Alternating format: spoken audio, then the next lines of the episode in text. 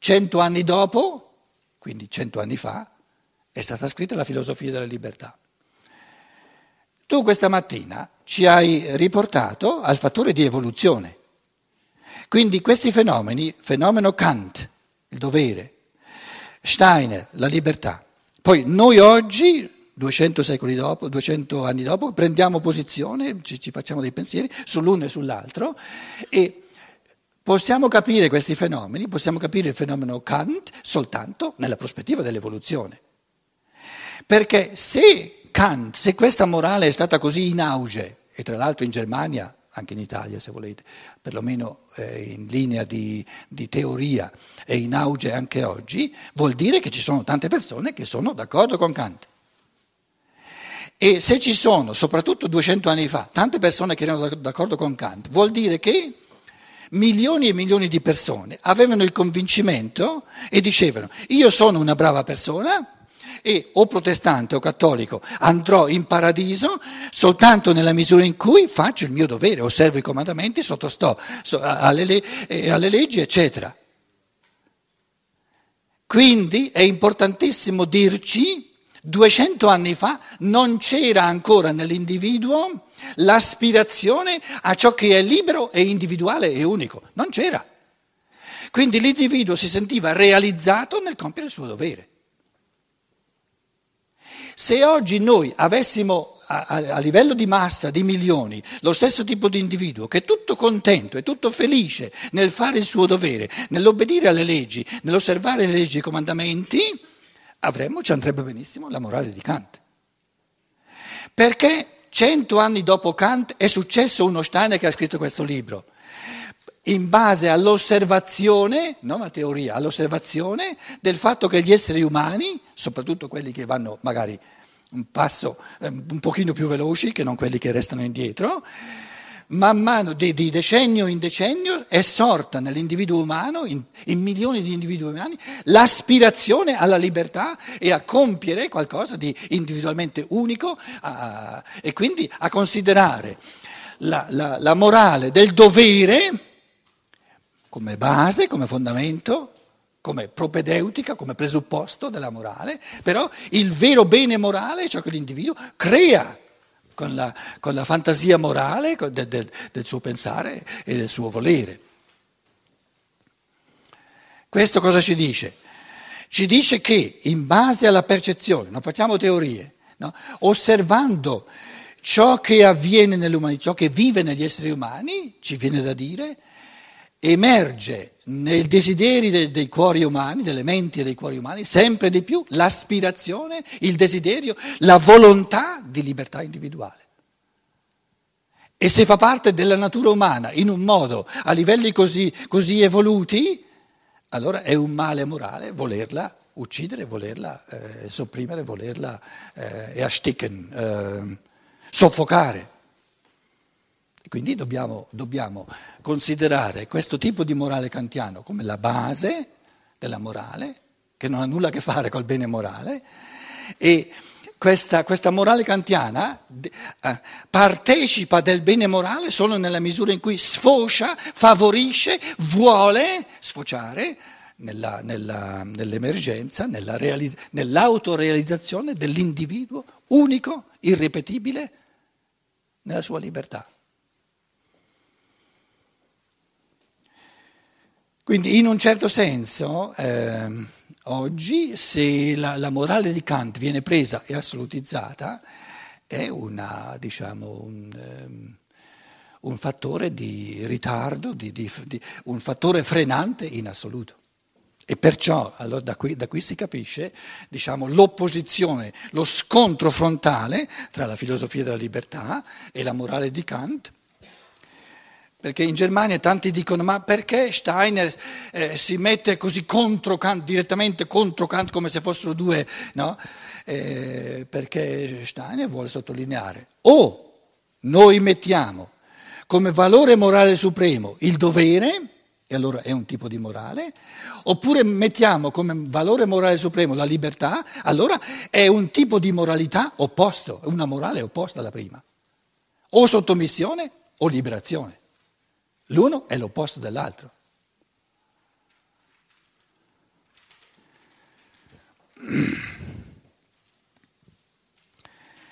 La Pflicht è il dovere, il da farsi, l'ubbidienza, la sottomissione.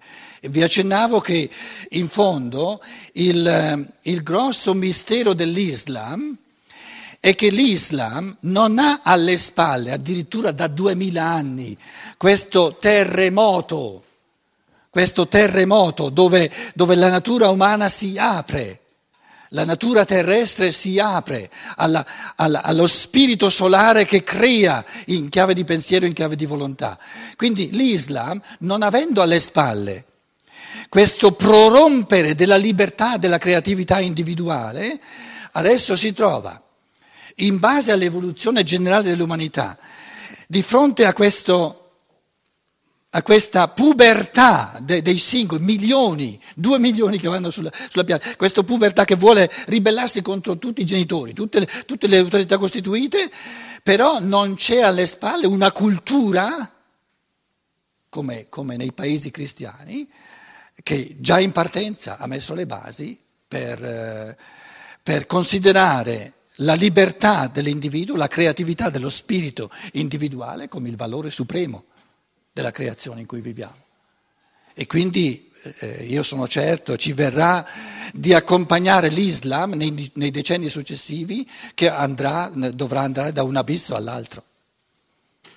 E queste passate vanno fatte, la pubertà va passata, sia, sia individualmente sia culturalmente.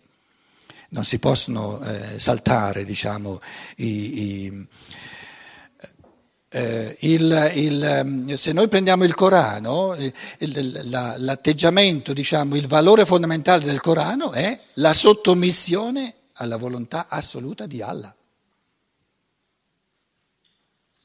Nel discorso di colui che è morto duemila anni fa non c'è la sottomissione, proprio non esiste. E culturalmente sono, sono enormi differenze. E quindi in Egitto, adesso finita questa dittatura, verrà la dittatura dell'Islam. Non sarà meglio. Non sarà meglio. Però questi gradini bisogna passarci, bisogna... Allora, 27, una critica superficiale. Allora dicevamo 26, scusate, eh, Kant, la citazione, agisci in modo che le norme del tuo agire possano valere per tutti gli uomini. Tale, pres- tale proposizione è la morte di ogni impulso individuale all'azione. Non il modo in cui tutti gli uomini agirebbero mi deve essere di norma, ma il modo in cui io ho da agire nel caso individuale. E comune, generalizzabile, sono soltanto i divieti. Il da farsi è del tutto individuale. Ma in fondo, se noi questo pensiero lo pensassimo fino in fondo, se il da farsi, se il dovere fosse generale, comportiamoci tutti allo stesso modo, cosa salterebbe fuori? Un impoverimento assoluto.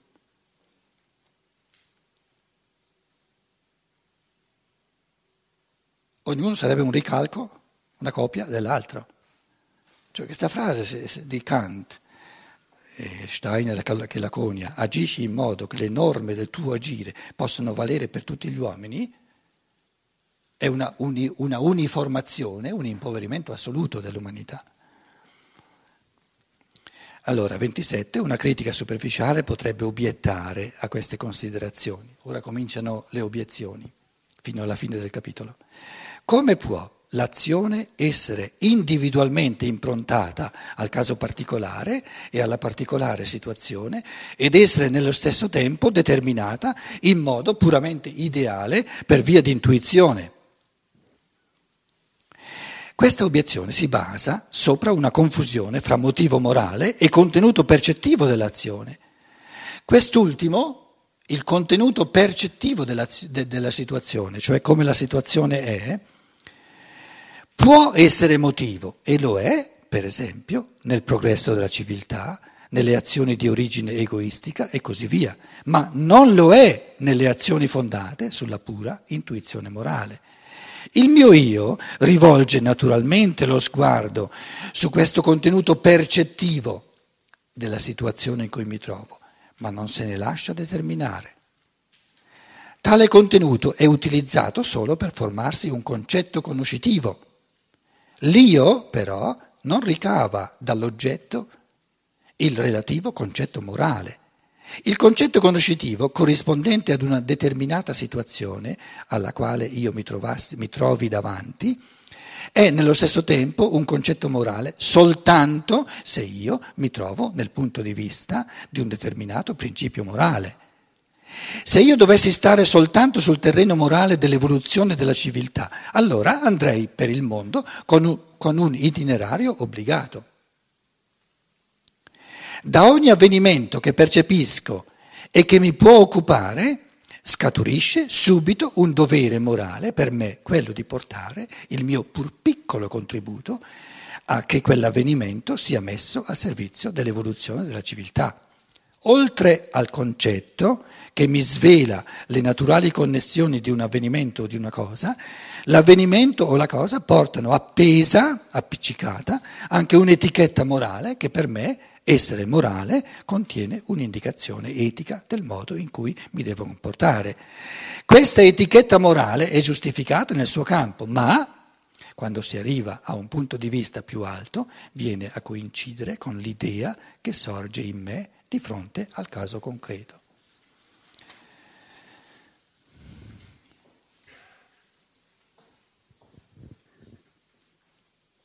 Allora, in una situazione concreta,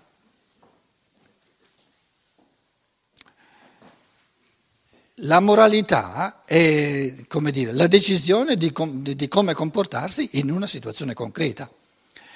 Di fronte a una situazione concreta, cos'è la prima cosa che avviene? Che io la percepisco. La percezione.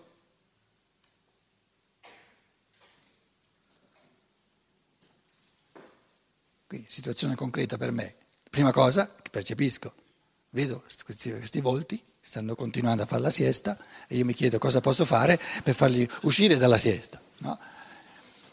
Quindi è chiaro che sempre la, la, la, struttura dell'essere umano è tale che scinde il mondo in percezione e concetto. Quindi anche in campo, di, di, di, in campo morale, di agire, di comportamento, la prima cosa è, la, scrivo qui, uno, la percezione percezione della situazione, della situazione attuale, della situazione mia attuale. Quanti frammenti, quanti elementi di percezione ci sono in una situazione concreta? All'infinito, all'infinito. Se io ho davanti una, anche soltanto una persona davanti a me per, per, e la, mi chiedo come la tratto questa persona, come mi comporto in confronto di questa persona, cosa c'è da percepire? in questa situazione dove sto davanti a una persona all'infinito. Soltanto la sua realtà corporea è all'infinito, la sua realtà animica è all'infinito, eccetera. Quindi la prima cosa è la percezione della situazione in cui mi trovo, della mia, della mia situazione attuale. Ora, in campo morale, tutto dipende dal fatto che per un individuo è la percezione che automaticamente lo spinge all'azione. Ed è questo che dicevamo già, eh, già ieri. Però non è, non è necessario che la percezione contenga un'etichetta, una, una specie di, di, indicazione di come io mi devo comportare. In, in, una tale situazione comportati così, allora non sono libero. Invece la libertà, il fondamento della libertà è il concetto che dice Comunque sia la situazione, qualsiasi sia la situazione in cui io mi trovo, mi riservo io di decidere come mi comporto. E la situazione non mi dice nulla, non mi determina per nulla. È possibile questo? Certo che è possibile. Basta farlo, basta volerlo, basta farlo. Ah, ma se tu però ti trovi in una situazione così, devi comportarti così, lo dici te, fallo te. Io mi comporto come voglio io. Quindi in ogni situazione è possibile, basta volerlo e basta farlo, inventare un modo di comportamento che non c'è mai stato. E questa è la creazione dal nulla, proprio in senso, in senso puro della parola, in campo morale. L'essere umano può essere un creatore dal nulla soltanto in campo morale. In campo di, di, di, di come dire, di eh, concetti conoscitivi, il mondo che già c'è, io non lo posso creare dal nulla, perché c'è già, lo posso conoscere così com'è. Invece in campo morale posso creare comportamenti, posso intuire azioni dal nulla, un'azione che prima non c'è mai stata.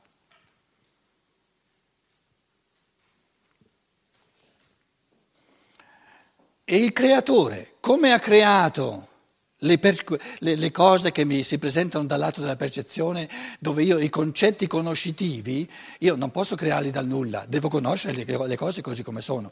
Però le cose che per noi già ci sono e quindi che noi dobbiamo conoscere così come sono, per colui che le ha create, per colui che ha creato la rosa, la rosa è stata una creazione dal nulla, prima non c'era la rosa, prima che la creasse. Quindi il concetto del creare il creare puro è un creare dal nulla. Perché se io creo, creo sulla falsa riga di, ciò, di, qualcosa che già c'è, non sono creatore puro. Il creatore puro è, è, è nella misura in cui tira fuori qualcosa che prima non c'è mai stato.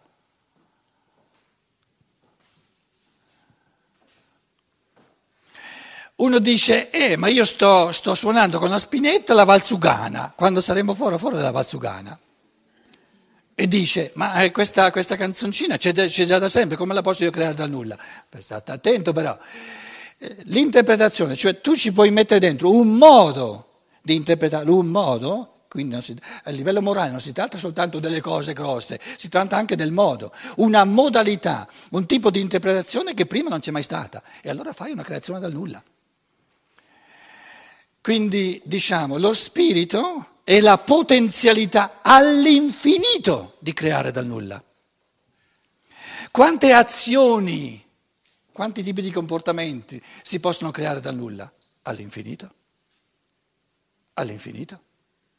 Non c'è limite. E questa è una gran bella cosa. È una gran bella cosa, un godimento all'infinito, un divertimento all'infinito. E mentre uno ascolta, lo sente.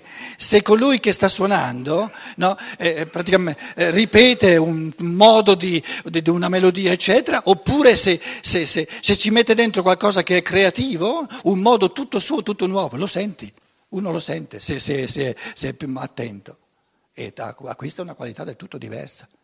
C'è questa componente della creazione dal nulla, oppure non c'è e le cose sono molto diverse. Quindi, quindi eh, la, la, il quesito della morale è il mondo, caro amico, è così com'è, però tutto sta nel vedere se tu moralmente sai creare un modo di, modi di comportarti, azioni addirittura, del tutto nuove che prima non ci sono mai state.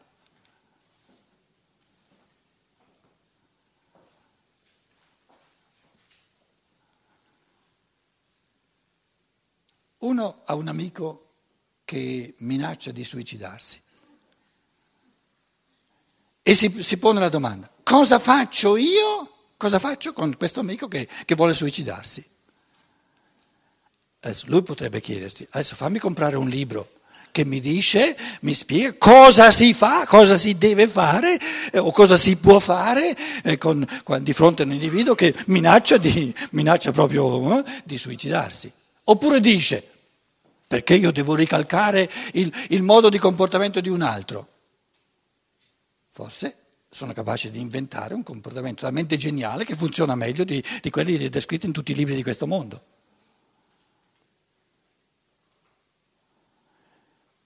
Quello che tu fai, quello che tu dici di fronte a un amico che ti è caro, che minaccia di suicidare, inventalo tu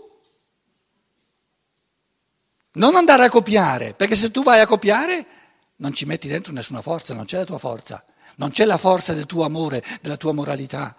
Se invece lo inventi tu, proprio col, col tuo, che, tirandolo fuori dallo spicco unico, diciamo eh, irripetibile del tuo essere, ci metterai dentro una carica di amore che veramente sarà, eh, potrà, potrà, aiutarlo, altrimenti se copi tu sparisci e la forza è, è, è al minimo quella che ci metti dentro.